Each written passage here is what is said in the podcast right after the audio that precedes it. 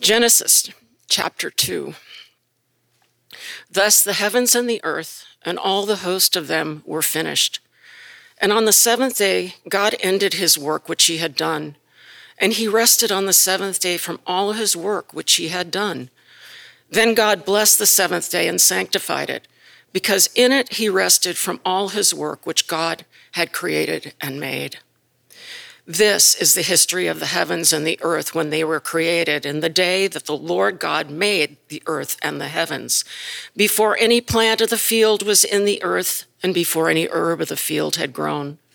For the Lord God had not caused it to rain on the earth, and there was no man to till the ground. But a mist went up from the earth and watered the whole face of the ground. And the Lord God formed man of the dust of the ground and breathed into his nostrils the breath of life, and man became a living being. The Lord God planted a garden eastward in Eden, and there he put the man whom he had formed. And out of the ground the Lord God made every tree grow that is pleasant to the sight and good for food. The tree of life was also in the midst of the garden, and the tree of the knowledge of good and evil. Now a river went out of Eden to water the garden, and from there it parted and became four river heads. The name of the first is Pishon. It is the one which encompasses the whole land of Havilah, where there is gold. And the gold of that land is good. Bdellium and onyx stone are there. The name of the second river is Gihon. It is the one which encompasses the whole land of Cush. The name of the third river is Hiddekel. It is the one which goes toward the east of Assyria. The fourth river is the Euphrates. Then the Lord God took the man and put him in the Garden of Eden to tend and keep it. And the Lord God commanded the man, saying, Of every tree of the garden you may freely eat, but of the tree of the knowledge of good and evil you shall not eat, for in the day that you eat of it, you shall surely die. And the Lord God said, it is not good that man should be alone.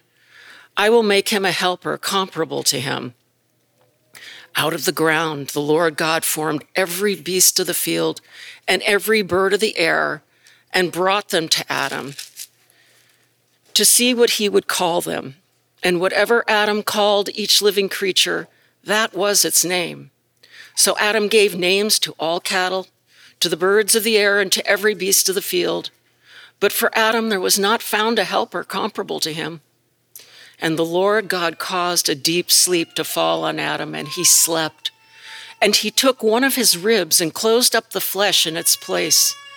Then the rib which the Lord God had taken from man, he made into a woman, and he brought her to the man.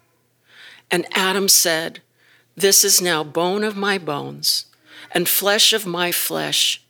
She shall be called woman, because she is taken out of man. Therefore, a man shall leave his father and mother and be joined to his wife, and they shall become one flesh. And they were both naked, the man and his wife, and were not ashamed. This is the word of the Lord.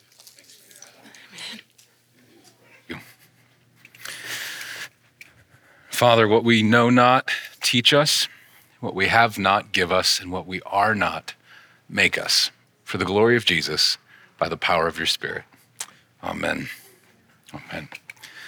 So, Genesis 2, man, there, there are more touch points, I think, in this chapter of the Bible that the rest of Scripture picks up and deals with than maybe any other chapter in all of Scripture, which makes this a bit of a daunting text for a sermon. So um, I've carved out two hours for a sermon. I hope you guys all are brought your snacks. so when the when the apostle John wants to tell us what eternity will be like in Revelation 21, he reaches for Genesis 2. When Jesus wants to ground our understanding of what marriage is like, he reaches for Genesis 2. When Paul wants to show us what union with Christ is like, it's Genesis 2. Solomon's building a temple he models it after Eden in Genesis 2. Ezekiel in Ezekiel 28 is prophesying against the king of Tyre and his pride and reaches for Genesis 2 when the psalmist wants to show us the refuge and strength of God in Psalm 46. It's Genesis 2, just for starters. So we have to be selective today. We can't get into everything. But since our approach that we're going through this Genesis series, our approach is to receive this word from God as a true story, right? The narrative is the focus, then it's fitting today that we should look at how chapter two fits into this story that God is telling in the early chapters of Genesis. So we're going to narrow our focus in at the exclusion of lots of really wonderful teachings and good God glorifying things. We're going to narrow it in and look at the garden. And here's basically where I'm going with this whole thing the garden shows sin for what it really is by contrasting it to the generosity of God. In the garden, we can see and receive the generosity of God and see sin for what it really is. So, our first point is simply the first garden. Now, Becca and I, uh, we enjoy to do charcuterie for dinner sometimes, which sounds pretentious, but it's really just because of the ease of the meal.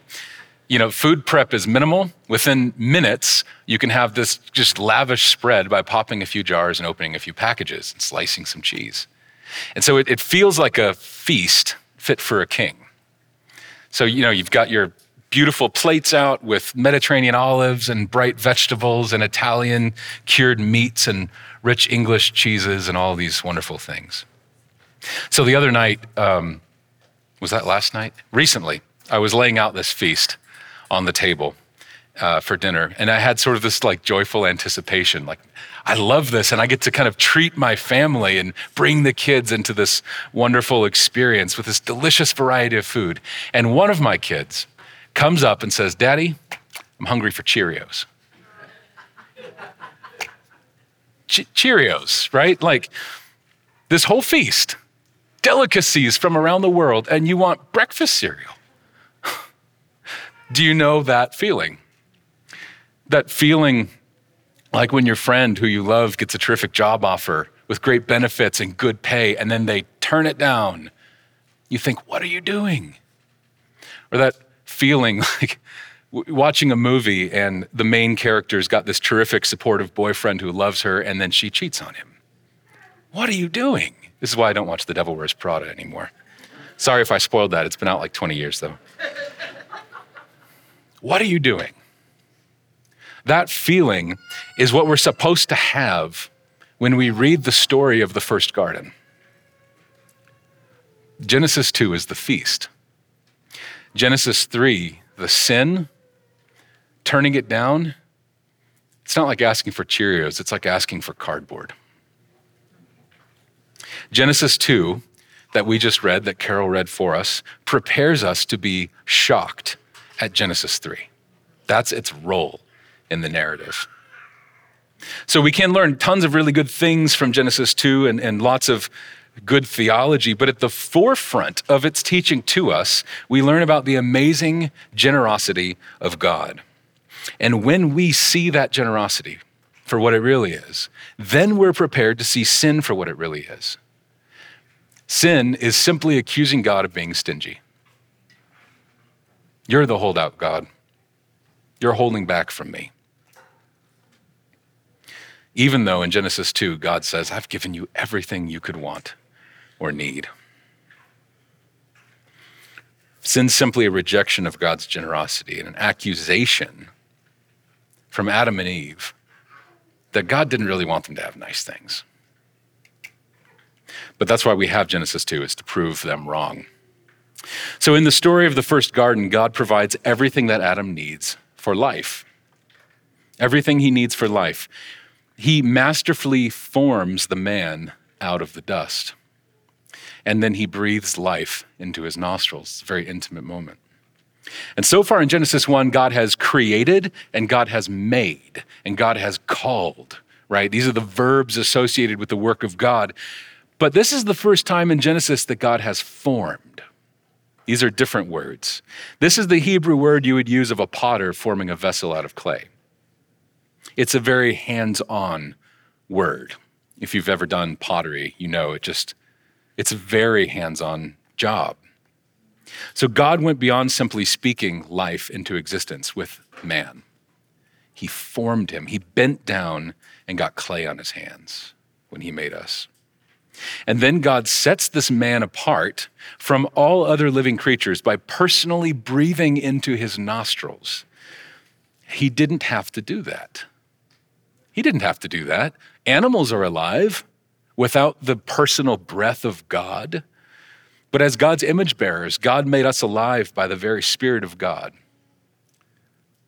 It was sheer generosity that dust creatures, clay people like us, would share in the life of God. It's amazing. So then God plants a garden in a region called Eden. Common mistake Eden is the big region, and there's a garden in Eden, right? Eden just means delight. So God looks over this earth he's created, chooses the place that he calls delight, and then puts a garden there, which is like a concentration of delight. It's like we love English gardening shows. What's that one called? Gardener's World? They go into this bare patch of ground and they look at the features and they just decide how to make it as pleasant as humanly possible. God did that for us. It was a paradise crafted for man to dwell with God in harmony.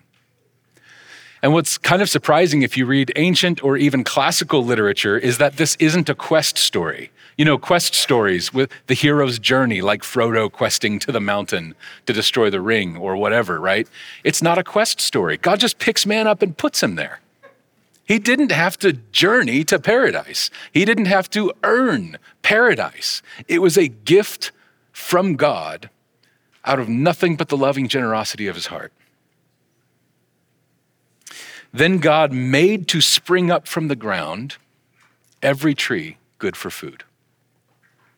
In other words, God gave the gift of life to the man, and then he provided for his continued life by providing him all the sustenance and nourishment that he could need. So God didn't hand Adam seeds and a sickle and tell him to get to work and make something out of this wasteland. He planted an orchard for him. But of all the trees that God planted, it said he, every tree good for food. Every tree was in this garden. But of all the trees, none could have been more glorious than the one in the midst of the garden, the tree of life. God didn't just provide for man's mortal life, God provided for eternal life through this one special tree. Adam wasn't going to just naturally, inherently live forever, but God wanted him to live forever. So he created him mortal and gave him access, free and open access to the tree of life by which he could eat freely and live with God. So God provided for Adam's life in every way. He made him, he breathed life into his nostrils, gave him food, a place to live, eternal life. But he didn't stop there. God also provided for their joy. He doesn't want his humans to live without joy. I don't know how long it took me to actually believe that about God. He didn't put the man and woman in a forest to forage for berries and roots. He put them in a garden to reap the bounties of the orchard. He didn't put them in a wilderness wasteland and tell them to make it beautiful. He put them in paradise and said, I have made it beautiful for you. This is the language of pleasure, joy, not necessity. Genesis 2 9 says, Out of the ground, the Lord God made to spring up every tree that is pleasant to the sight. Why? because he wants to give you joy. He likes beauty, and he thinks you might like beauty too. So, good for food, check. Pleasant for the sight, yeah. He cares about that too. In other words, you don't just get a room, you get a room with a view. And what is that but generosity? Sheer goodness of God. Genesis 2:15 says, "The Lord God took the man and put him in the garden of Eden to what? To work it and keep it, to work it and keep it. Now, that's, side note, that's priestly language. that in the rest of the Old Testament is used to talk about what priests do in the temple. It's really cool. That's a rabbit trail that I really wanted to go down. and I'm not going to. So just put a little like bookmark in that for some other time. But God did not leave man aimless and bored. He gave them wonderful and dignified work to do. And he knew, God knows that humans, that you need a job to do. You need a purpose. You need something to work at, not toil, but labor. So work isn't a result of the fall and sin. Toil is, but work is dignified. God does it, and then God gave some for us to do as well. He's providing for our joy. And he also knew that humans need companionship. So look at Genesis 2:18.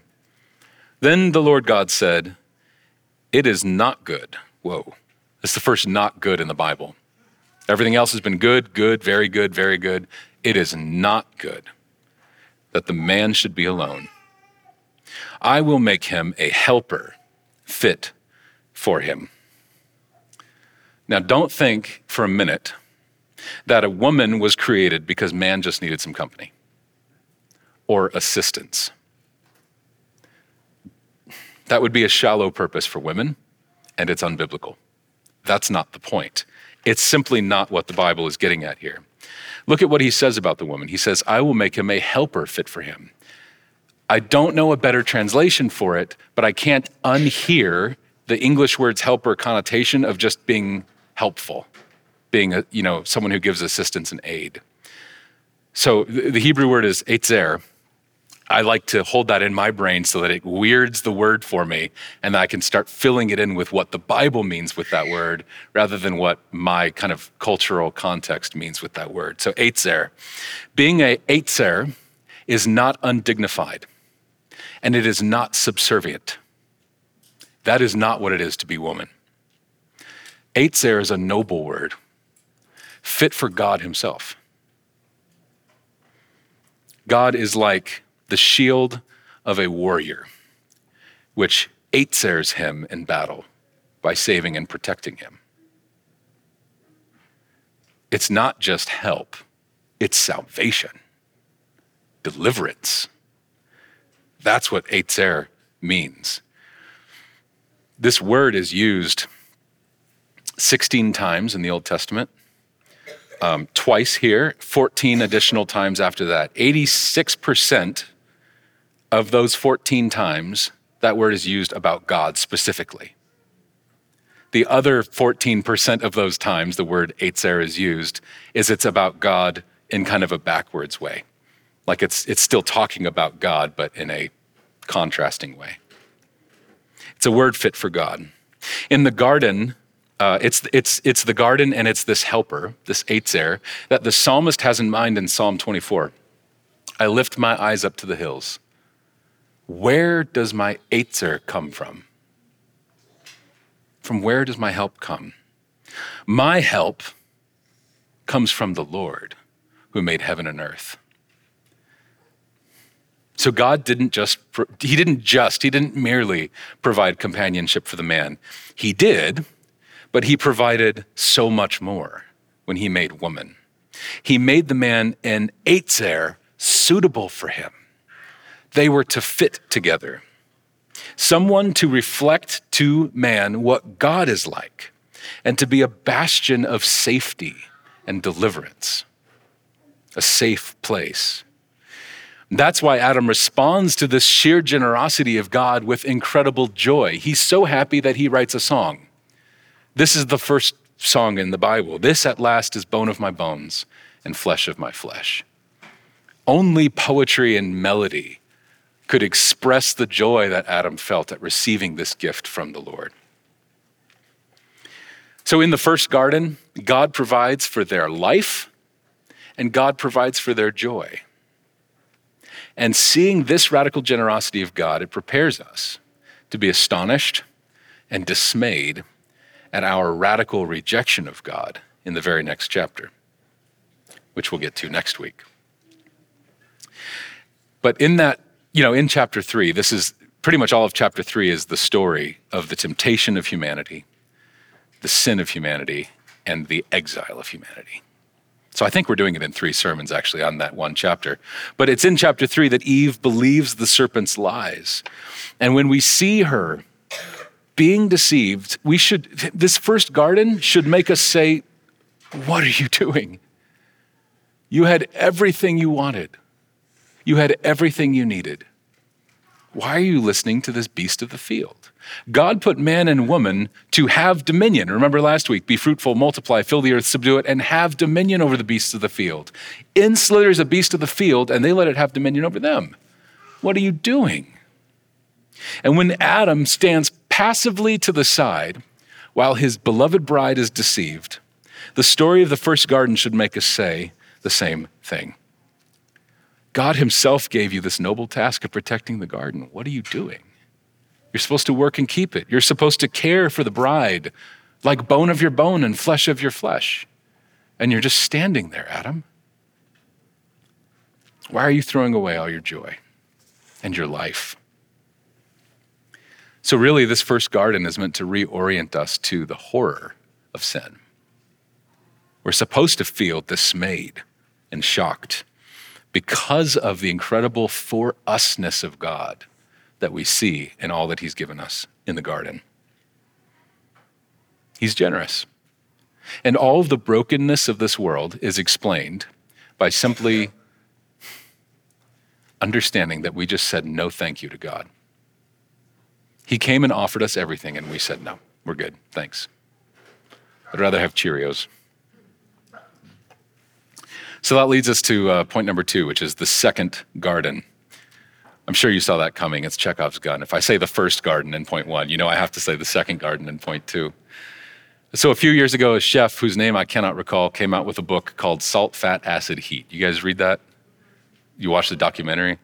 It was pretty good. It was a Netflix documentary. The, the premise is that these four elements of cooking salt, fat, acid, and heat are the building blocks of all good food, all good cuisine in any culture. Every culture is using different elements of these four things in different ways to, you know, make complex, wonderful dishes. Well, Genesis 1 through 3, these first three chapters are like the salt, fat, acid, heat of the Bible. All the rest of Scripture is picking up these elements that are introduced in Genesis 1 through 3 and combining them and playing with them in different ways to create these wonderful dishes through which God nourishes us. Uh, it's why these are my favorite chapters of the Bible. We never graduate out from these first few chapters. So few biblical authors, though, are as good, as adept at picking up these elements and crafting something wonderful as John. John, the, the Gospel of John, First John, Revelation. If John were a chef, he'd be, you know, five star Michelin. And one of these elements that Chef John takes in hand is this garden theme. Uh, in fact, if you read John's Gospel, you can't get away from the fact that he's got an eye planted in Genesis the whole time. It's, it's startling. So we already know that uh, John is thinking about Genesis by the way he crafts the very beginning of his gospel, right? He's, so Genesis starts in the beginning, God created the heavens and the earth. John starts in the beginning was the Word, and the Word was with God, and the Word was God. He was in the beginning with God. All things were made through him, and without him was not anything made that was made it's commentary on Genesis. It's, it's a, yeah, you get it. But you'll notice that Genesis chapter one, you've got this big cosmic overview of creation the heavens and the earth and the seas and the stars and the, all the creatures, all that. It's big cosmic overview. Genesis 2 zooms in to a garden. John does the same thing. John's gospel begins with this cosmic overview of the Word and the light of the world. And by the end of the gospel, he is also zoomed in to a garden. God's got his hands in the soil. And at the end of John's gospel, Jesus himself is mistaken for the gardener.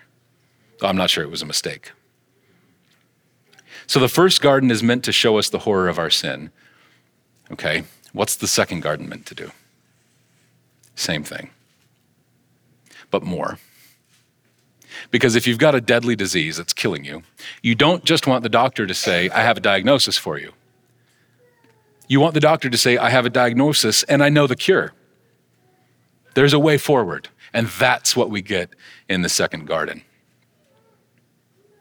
But if we're going to get that cure for our disease here, we'll have to see the radical generosity of God in the second garden, too. So, in the, in the story of the first garden, God provides everything that they need for life. And in the second garden, Jesus provides what you need for life. Adam was given life outside of the garden. Do you notice that in chapter 2? He's formed and then breathed life in and then put in the garden. But in a strange and beautiful inversion, Jesus was given to death outside of the garden and then also was put in the garden, in the garden tomb, planted in the place that he would raise to life. Adam was given access to the tree of life so that he could live forever with God. Jesus became the tree of life so that we might live forever with God. If there's any hope of us actually getting life, like real life, it's in this garden.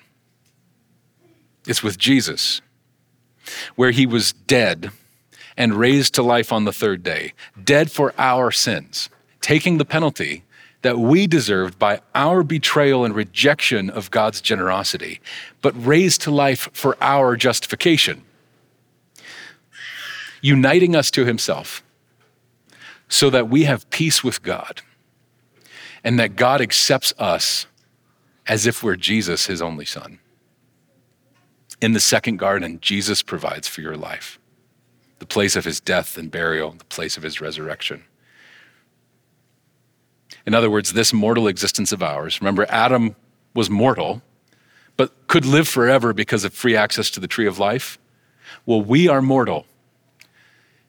This existence will end in death, eternal death for us, if we do not go and receive from the tree of life, from Jesus in that garden.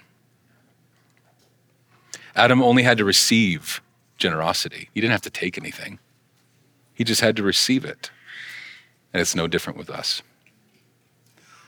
It's no quest, it's no hero's journey. We just get to say, okay, thank you, and receive from Christ. Jesus provides for your life, but he doesn't stop there. Jesus also provides for your joy. What's really astonishing about Genesis 2 is not the ending that man and woman were naked and unashamed. That is astonishing, but what's truly astonishing is that man and woman were living with God and unashamed. That's a world we've never known. None of us in this room. Human intimacy and companionship was only ever designed as a, as a beautiful foreshadow of the real, deep, lasting intimacy and companionship with God. And it's what we lost in Genesis 3 by eating from that forbidden tree. So, in other words, our sin, which at rock bottom is just accusing God of being a stingy holdout, our sin is the thing that damages our joy. Sin robs us of our joy. There just is no happiness apart from God. No deep, lasting, true happiness, nothing sturdy. But Jesus wins our joy back. those sins which were robbing us of our joy and keeping God at arm's distance from us because we are the ones sticking out the hand saying, No, thank you. Jesus died for those sins and paid the price such that they're cast away from us as far as the east is from the west. And then he raised to life. And, you know, at the end of Genesis 3, we're exiled out of the garden, away from the tree of life. Jesus raises from back from the dead, and it's like he walks over, takes us by the hand, and walks us back to the Father in Eden. Puts our hand in the Father's, reconciles us to the Father. We get our joy back in Christ because we get God back. Where else are we going to go? Some of us have a kingly feast spread before us, and we're still asking for Cheerios or cardboard. But this second garden proves to us the radical generosity of God in Jesus so that we can finally turn away from our sins to God. So we can stop accusing God of being a holdout. And we can receive this feast that He's just lavishing on us. Amen. In the garden, we see God's provision for our life and our joy. Jesus' death on our behalf, his defeat of death and evil, his power to take the worst evil ever committed in this world, turn it inside out to become the best and deepest good. Jesus did that in the garden. Do you often go to that garden? What do you long for? What do you want? What do you desire that hasn't already been provided for you in the garden? Is it the closeness of God? Does he feel distant? Is it a covering for your shame? Do you want God to make sense of your suffering? Hasn't he done all that? Jesus' first words in the Gospel of John are, What are you seeking? It's the first thing Jesus says in this Gospel account. What are you seeking? What do you want from Jesus? What do you want him to do for you? You might need to do business with God this week and actually ask yourself in his presence, what do I want? think you'll find he's provided it, whatever it is, in the garden. That's the first garden and the second garden. This last point will be shorter. I'd be doing you a disservice if I didn't take you to the forever garden. You know, the beginning of human history is a garden. The pivotal main point of human history at the cross takes place in a garden, and our future, the end, can you guess? Genesis 2, remember, tells us that a river flows from Eden through the garden to water it, and that the tree of life is in the midst of the garden as a beacon of the goodness and generosity of God.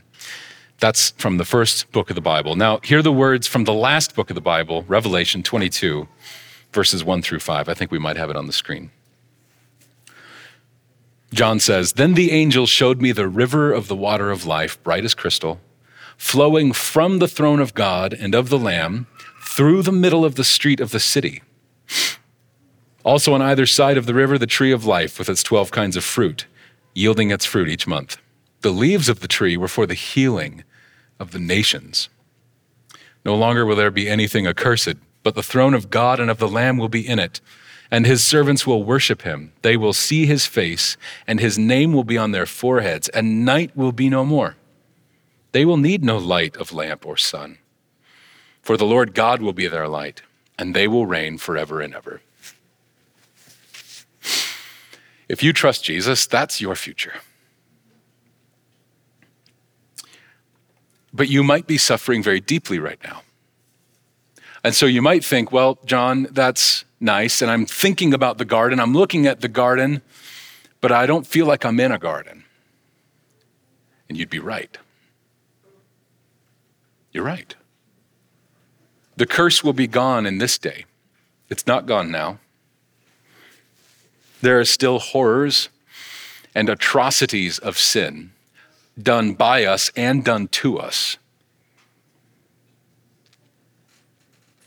But if you cling to Christ, if you hold fast to the second Adam, then you will look back on this long night of the soul and I promise you, you will say it was worth it. You will. But right now, we live by faith. One day, we won't need faith. In this day, we will not need faith. We will see. We will see and feel and know the goodness and generosity of God beyond any shadow of a doubt. Right now, we need faith not blind faith, not irrational faith, not unthinking faith, the sort of faith that says, everything I've seen from God says trustworthy. Jesus historically proved this to be true on the cross. So I just have to take him at his word, believe that he will continue to be who he has always been, and walk by faith. As I wrap this up, I want to think about something with you from John chapter 18. Uh, as I've prayerfully been trying to prepare this sermon throughout the week, I've kind of been haunted by this verse in the best of ways. I hope it kind of haunts you too. So, this is before the crucifixion, John 18, verses 1 and 2. It says, Jesus went out with his disciples across the brook Kidron, where there was a garden, which he and his disciples entered. Now, Judas, who betrayed him, also knew the place, for Jesus often met there with his disciples. Jesus often met with his disciples in the garden. He still does. Let's pray. Lord Jesus, we um, don't want to settle for anything less than you. That you are the very generosity of God, you are the gift of God. And it's better than we ever could have imagined. But we also recognize that right now, this world can be a dark place. And frankly, your church can even be a scary place.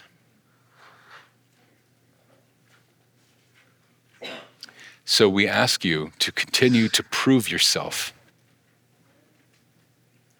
not by doing it again, but by opening our eyes to see the glory of Christ on the cross by the power of your Spirit. Would you minister Christ to our hearts now and thereby lift our burdens and nourish us by faith for the glory of Jesus? Amen.